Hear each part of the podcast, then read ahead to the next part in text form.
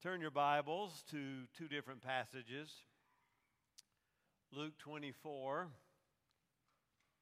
and Psalm 42 43. They're really one psalm together, kind of falsely divided. Luke 24 and Psalm 42 43.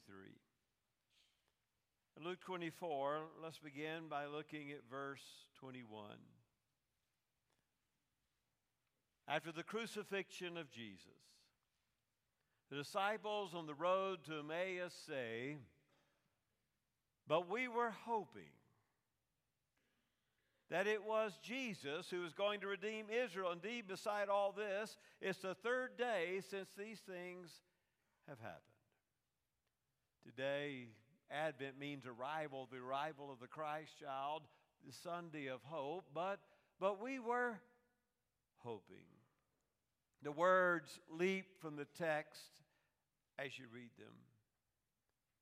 Two disciples on the road to Emmaus, but we were hoping. We utter those words too when the outcome is not what we saw, when we are bewildered, be, bewildered and beaten down, when the medical tests come back positive with bad news. But we were hoping. The original diagnosis was wrong. When our son or our daughter is placed in harm's way in the military, in the service, but we were hoping that he would be placed stateside. When someone walks out of your life and there's a broken relationship, someone unwilling to reconcile, unwilling to mend the fences, but we were, we were hoping, I was hoping, you could all be forgiven. The disciples on the road to Emmaus were hoping that day too. Look at verse 13. And behold, two of them were going that very day to a village named Emmaus which is about seven miles from Jerusalem. Seven miles, about a two hour walk from Jerusalem. And notice that very day. Now, back in verse 1 of chapter 24, you'll realize what day it is. It is the first day of the week. It is the day of the resurrection of our Lord Jesus. It's still the day of resurrection. Everything that happens in Luke 24 happens on the day of the resurrection. And on this day, all sorts of strange things have been happening. The disciples are still clueless as to what has actually taken place. The tomb has been reported empty, but those tales were taken as old wives' tales in the midst of the confusion of the crucifixion, the burial, the disturbed tomb, the two disciples who live in Emmaus, they hit the road on the day of the resurrection going home. Their departure from the city after the Sabbath has passed, the very first opportunity to leave as a Jew, Hence, that the community of the disciples is actually in danger of collapsing because of bitter disappointment, grief, and confusion. But we were hoping. Look at verse 14. And they were conversing with each other about all the things which had taken place. They were in conversation with each other about all the things they'd seen and experienced. If you were alive during 9 11, you know exactly where you are, where you were that day. Our worlds were shocked and rattled and changed. You did not have a single conversation on 9 11 that wasn't about those events the smoke, the towers, you remember all those images seared in your mind on that awful, terrible day. The catastrophe, the uncertainty, the emptiness, the confusion. Our world was no longer safe. It seemed like no one was in control and no one knew what was going on. And churches gathered together and we prayed and we comforted and we discussed. And there was something that was just, well, it was so good to be together. Our very bedrock at 9 11 had been broken.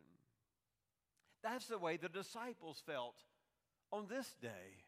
This Resurrection Sunday, they had been following Jesus. They had committed themselves to the idea that He was the anointed one of Israel, that He was the Messiah.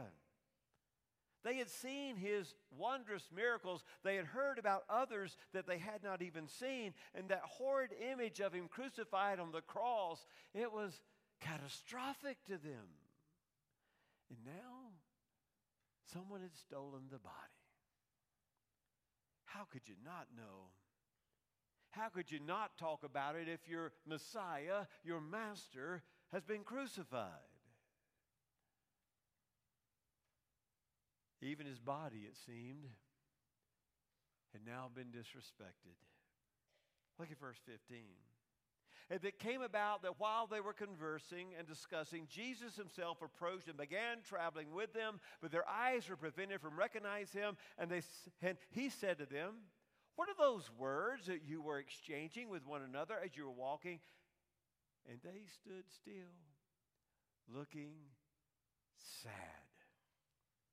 Verse 16, their eyes were seized. It is in the passive voice. The verb suggests it is a divine blindness. They cannot see Jesus for who he is. God has seized their eyes. Disciples actually saw the crucifixion of their hope. And there they were on the road to Emmaus, going back disappointed and defeated and discouraged and depressed because of the death, the death of the Messiah.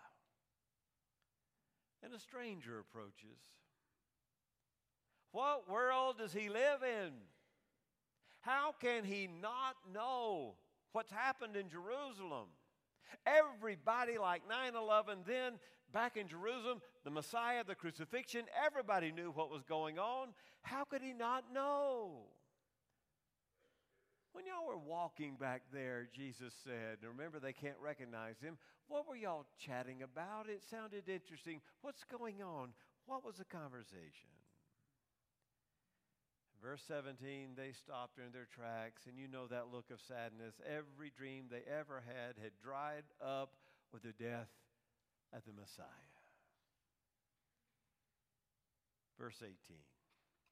And one of them, named Cleopas, answered and said to him, Are you, are you the only one visiting Jerusalem and unaware of the things which have happened here in these days? Are you the only guy in the city who doesn't get it?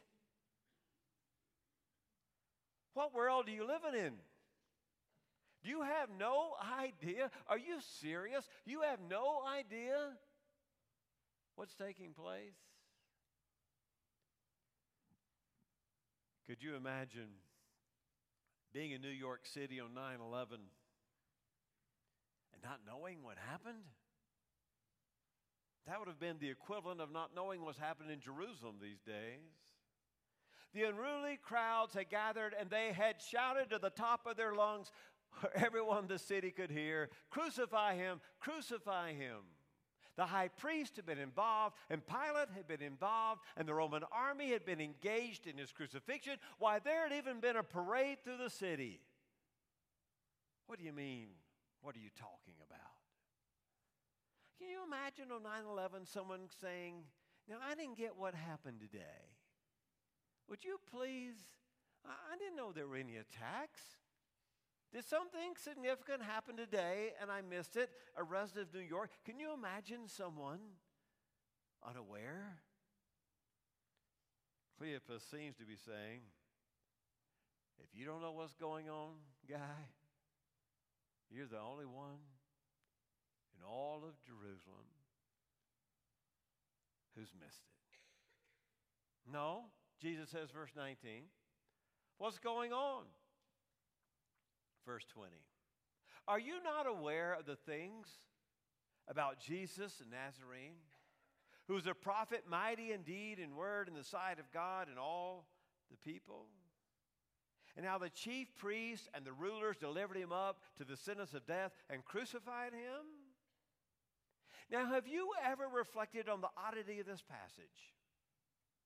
Here is this disciple, Cleopas, on the road to Emmaus going home, and he's telling Jesus the story of Jesus. He's telling Jesus the story of Jesus. I'm glad he got it right. Jesus from Nazareth, a prophet, mighty in deed and word, and everybody saw it. God saw it, the people saw it, we saw it. How the chief priests and the rulers delivered him up to be crucified. They are so disappointed. At this point in the story, their hope has been crucified. Jesus, at this moment, to them amounts to nothing more than another rejected Jewish prophet. I mean, how many times has Israel rejected and mistreated and murdered her prophets? And even if Jesus could do the great works of Elijah, and even if he could do the deeds like the deeds of Moses, he had been rejected and crucified. It was over. Hope was gone. But we were, we were hoping. We were hoping. They're devastated. Look at verse 21.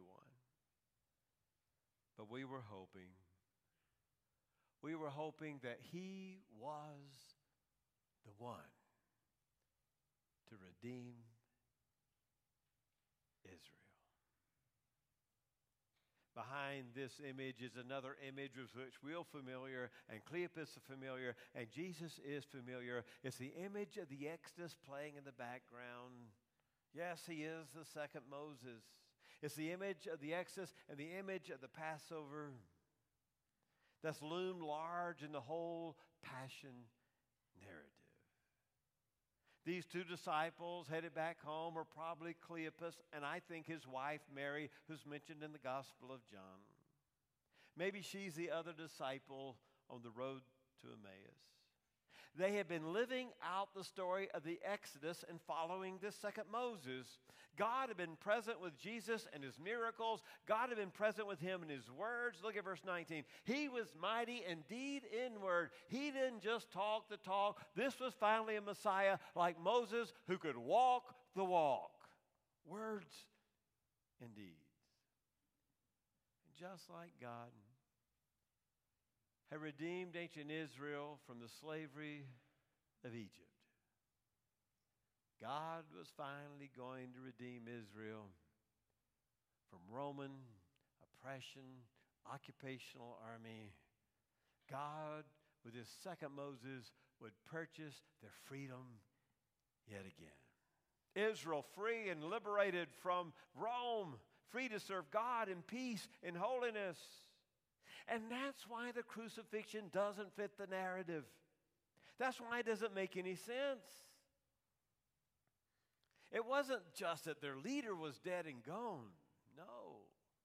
That was bad enough, but it was much more than this. Jesus had been the one to redeem Israel. The crucifixion was the final and complete devastation of their hope. But we, we, we have been hoping, they said. The cross is where people end up who think they can liberate Israel, but find out in the end they don't have the power to get it done. They had seen would be, could be, should be messiahs before. They know how this story ends. This one was supposed to be different. He's crucified. And this is what it means. They knew that his crucifixion meant, or at least they thought they knew, that God had not forgiven Israel's sins and the pagans were still in power. They thought they were traveling up a road that would lead to liberation. In the end, it was a cul de sac, it was another dead end. And how could they have been so wrong? How could they have been so wrong about their Jesus? They had heard about the miracles. In fact, Cleopas and Mary had seen one or two themselves. His words were so fire, powerful, he spoke as if he were speaking for God. No, he spoke as if he were God. I and my Father are one. If you've seen the Father, you've seen me.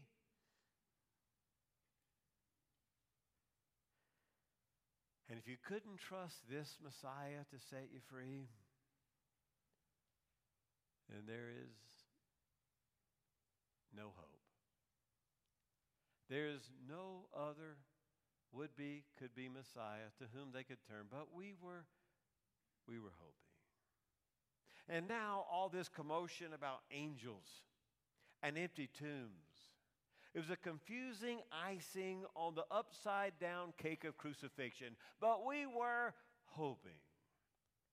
Now turn over there to Psalm 42 and Psalm 43. We've lost hope before, like these disciples on the road to Emmaus. The psalmists of the Psalter have been there before. Look at Psalm 42. These songs, 42 and 43, should be sung together. They're the same song. As a deer pants for the water brooks, so my soul pants for thee, O God. My soul thirsts for God, for the living God. Skip down just a sentence. My tears have been my food day and night, while they were saying to me all day long, Where is your God? Look at verse 5, the end. Hope in God, for I shall again praise him. Oh God, I'm longing for you, and you are absent, and my enemies are telling me, Where is your God? Your God is a no show. He didn't show up. But then he says in verse 5, I hope in God. And one day I will praise him again. The psalmist feels like God is absolutely so far away. He's so far away from the presence of the Almighty. Where is your God? Hope in God that I can praise Him again. Look at verse 9. I will say to God, my rock, why? Oh God, why have you forgotten me? They say, verse 10, all day long, your God's a no show. Where is your God? And look at verse 11. He says it again hope in God. For I shall yet praise him. Psalm 43 continues the song. He asks God, Why have you rejected me? Verse 2. He's in despair, verse 5. And then in verse 5, he says it again Hope in God, for I shall praise him, the help of my countenance and my God. The psalmist says, God doesn't seem like he's here right now. He seems gone. My enemies are drawing my attention to the fact that my God's a no show. And yet I will hope in God. And I will praise him again. But we were hoping. Back to Luke 24, verse 22. Now they go on in verse 22 to tell, the, to tell how the women had come to the tomb and reported the body's not there, and they were talking something about angels, and the disciples checked it out, and they didn't see Jesus. And so it seemed like an old wives' tale.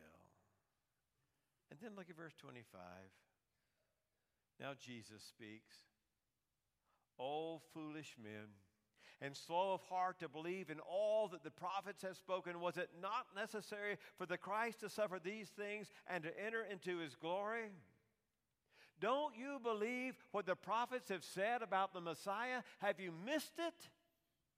Look at verse 26. Was it not necessary for the Christ to suffer these things and then, after crucifixion, to enter the glory of God? You see, they've been hoping in the wrong direction. They thought that God would redeem Israel from suffering, and that's not God's plan. God was to redeem Israel through suffering. Through the suffering of the Messiah who was to carry the story of Israel on his back. The Messiah who becomes Israel's representative, God was not going to save them from suffering. Rather, God saved them through suffering, suffering of his son. Look at verse 27. Beginning with Moses and all the prophets, he explained to them the things concerning himself in all the scriptures. Now, don't think for a moment that Jesus used a little proof text here and there and tried to weave himself into the Torah or the prophets or the writings. That's not the way it is at all. Can you imagine having a two hour walk with Jesus when he rereads the Old Testament to you in such a way that makes perfect sense that he is the crucified, resurrected Messiah? Don't you know what Isaiah said? Think about the words of Jeremiah and what about Hosea? And don't you see, this is a story all along, and the Messiah was not to be the victor you suppose, at least not like you suppose. He was to be crucified, and yes, he was going to have a throne, but his throne was a cross, and yes, he was going to initiate a new world and a new kingdom, and his kingdom is not of this world, and he retold the whole story.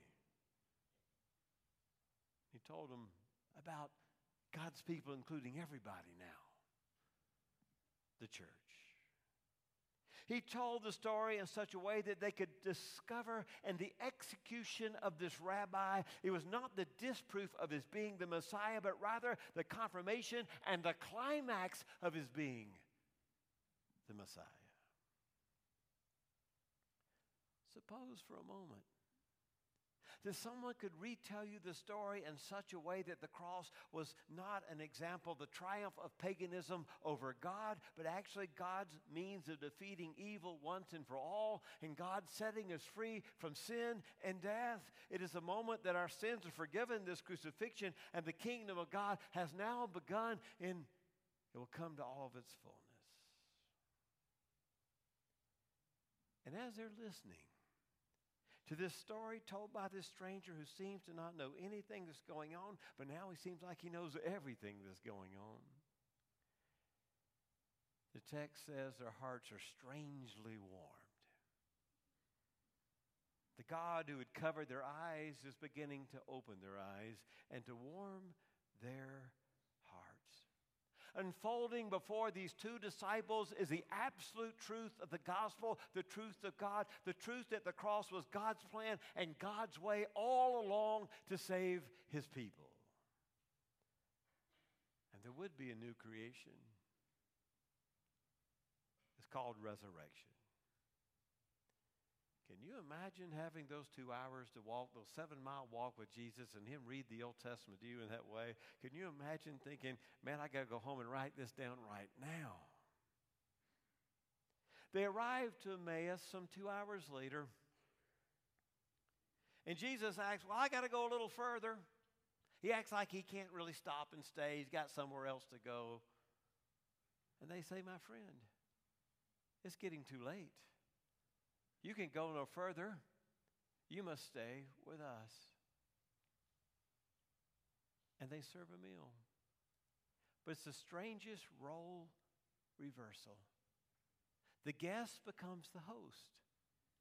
Jesus becomes the one to serve the bread. It's a role reversal. Just like in the upper room where Jesus serves the bread, the verbiage is exactly the same. Look at verse 30. And it came about when he reclined at the table. He took the bread and he blessed it. And he broke it and he gave it to them. It's the same verbiage of the Greek copy of the Old Testament, the Septuagint. Look, let's listen to it.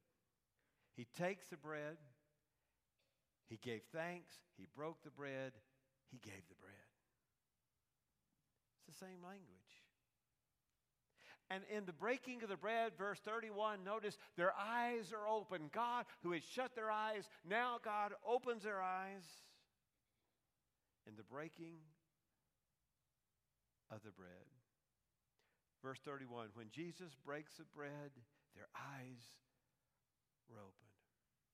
Now I want you to think back to another meal. I want you to think all the way back to Genesis. Maybe Jesus talked about this when he was on the road to Emmaus. I want you to think to another meal. There's a fruit, it's a forbidden fruit. And she takes and she gives and he eats and she eats and their eyes are open. It's the same language in the Greek Septuagint as it is here the opening of their eyes. Their eyes were open and they knew they were naked and sin enters the world. It was a tale of that first meal, and it had been told over and over and over again the forbidden fruit and the, well, taking the fruit and giving it and eating it and eyes open. And now in this meal, eyes are opened too. What we have is a new Adam and a new meal. The new meal of the new creation. He takes, he blesses, he breaks, and he gives. And their eyes were opened. The curse of Genesis is gone in the breaking of this bread. In verse 32, they say, Hey, you know, the whole time he was talking to us, they realize right then he's Jesus, and then Jesus disappears. I thought when he was telling us that story, my heart was doing things it's never done before. Cleopas says to Mary, and Mary says, I couldn't believe it. I was about to jump out of my skin. We should have known. Didn't you have that feeling on the road? They say to each other. Oddly enough, though they told Jesus it was way too late to travel, when you find out the dead are alive and the Messiah is king, they run back to Jerusalem. They make the seven mile journey back right then that night, and when they get there, the disciples say to them, "Hey, you need to know uh, Jesus is alive, and he appeared. He appeared to Simon." And they say, "Man, we got a story too. You're not going to believe it." And they say, in the breaking of the bread, we saw the Messiah. Verse 35. He is still recognized today in the breaking of the bread, his broken body, his blood shed, and again our hearts are strangely warmed. Maybe you're like those disciples on the road to Emmaus the narrative, your story has not finished the way you wanted to finish, and you join them in saying, But we were hoping. I remind you today that Advent is about hope. And I want you to hear the words of the psalmist who says, They say, My God didn't show up, and you seem so far away, and God, why have you forgotten me? But hope, says the psalmist, I will praise him yet again. Has there ever been a time in our world when we need the hope of the Bethlehem baby than we need him right now? The wars and rumors of wars have become a reality, and we have a broken world, and we're longing for the Messiah to arrive this year again, and we can be a people of hope. But we were hoping. And then our eyes were opened. May the arrival of the Bethlehem baby open your eyes to the reality of the Christ. Oh God, we come to you today and we're hoping again. Christmas causes your people to be a people of hope. And where there's despair, there is hope. And where there's brokenness, it's made whole. Oh God, give us the hope of the Christ child.